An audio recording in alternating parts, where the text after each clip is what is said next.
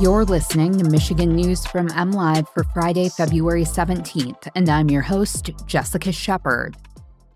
Michigan's Secretary of State wants to ban guns at polling places in the wake of the MSU mass shooting.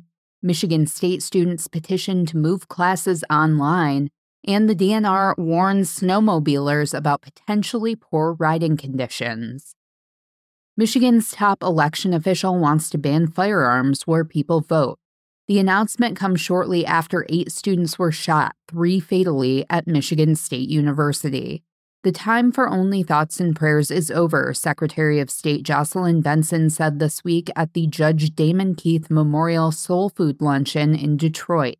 The time for taking action to ensure Michiganders are safe in schools, in grocery stores, in places where we vote, and everywhere in between is now, she said. Benson's office announced the plans Thursday, saying she is working with state lawmakers to ban guns within 100 feet of polling places and other election venues. 12 states, the District of Columbia, and Puerto Rico currently ban firearms at polling places, according to the National Conference of State Legislatures. Other states' concealed and open carry laws may also prohibit guns at places that often host voting, like schools or churches. Michigan already bans openly carrying guns at certain buildings, including churches. A day after demanding lawmakers take action on gun violence, Michigan State University students stepped up once again to urge university officials for a change in class structure following Monday night's deadly shooting on campus a petition to move instruction to an online or hybrid format for students who are uncomfortable returning to class had received over 15,000 signatures as of Thursday evening.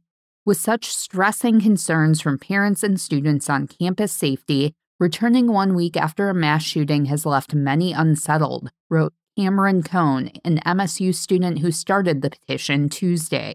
Classes are currently set to resume Monday, February 20th, a week after MSU students Brian Fraser, Alexandria Verner, and Arielle Anderson were killed in Monday night's mass shooting that critically injured five others. The spring semester is scheduled to end May 5th, according to the university calendar, meaning students could have to spend the next two and a half months on a campus where many say they no longer feel safe.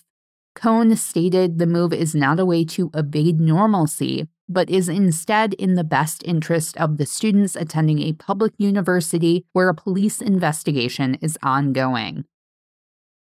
Michigan officials are reporting poor snowmobile riding conditions after several days of above 40 degree temperatures and widespread rain showers.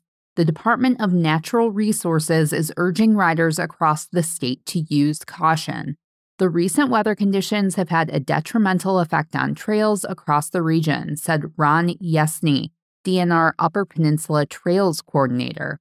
Trails aren't closed, but may be in less than ideal condition, Yesney said. Trail grooming is not typically practical when temperatures are above freezing, with Thursday's snowstorm bringing more powdery snow to the trails that could also cause them to ice over. Icy trails can be difficult to groom, according to the DNR. We encourage snowmobilers traveling to a region to check with snowmobile clubs and tourism associations to make sure trails are still being groomed in areas where they want to ride, Yesney said.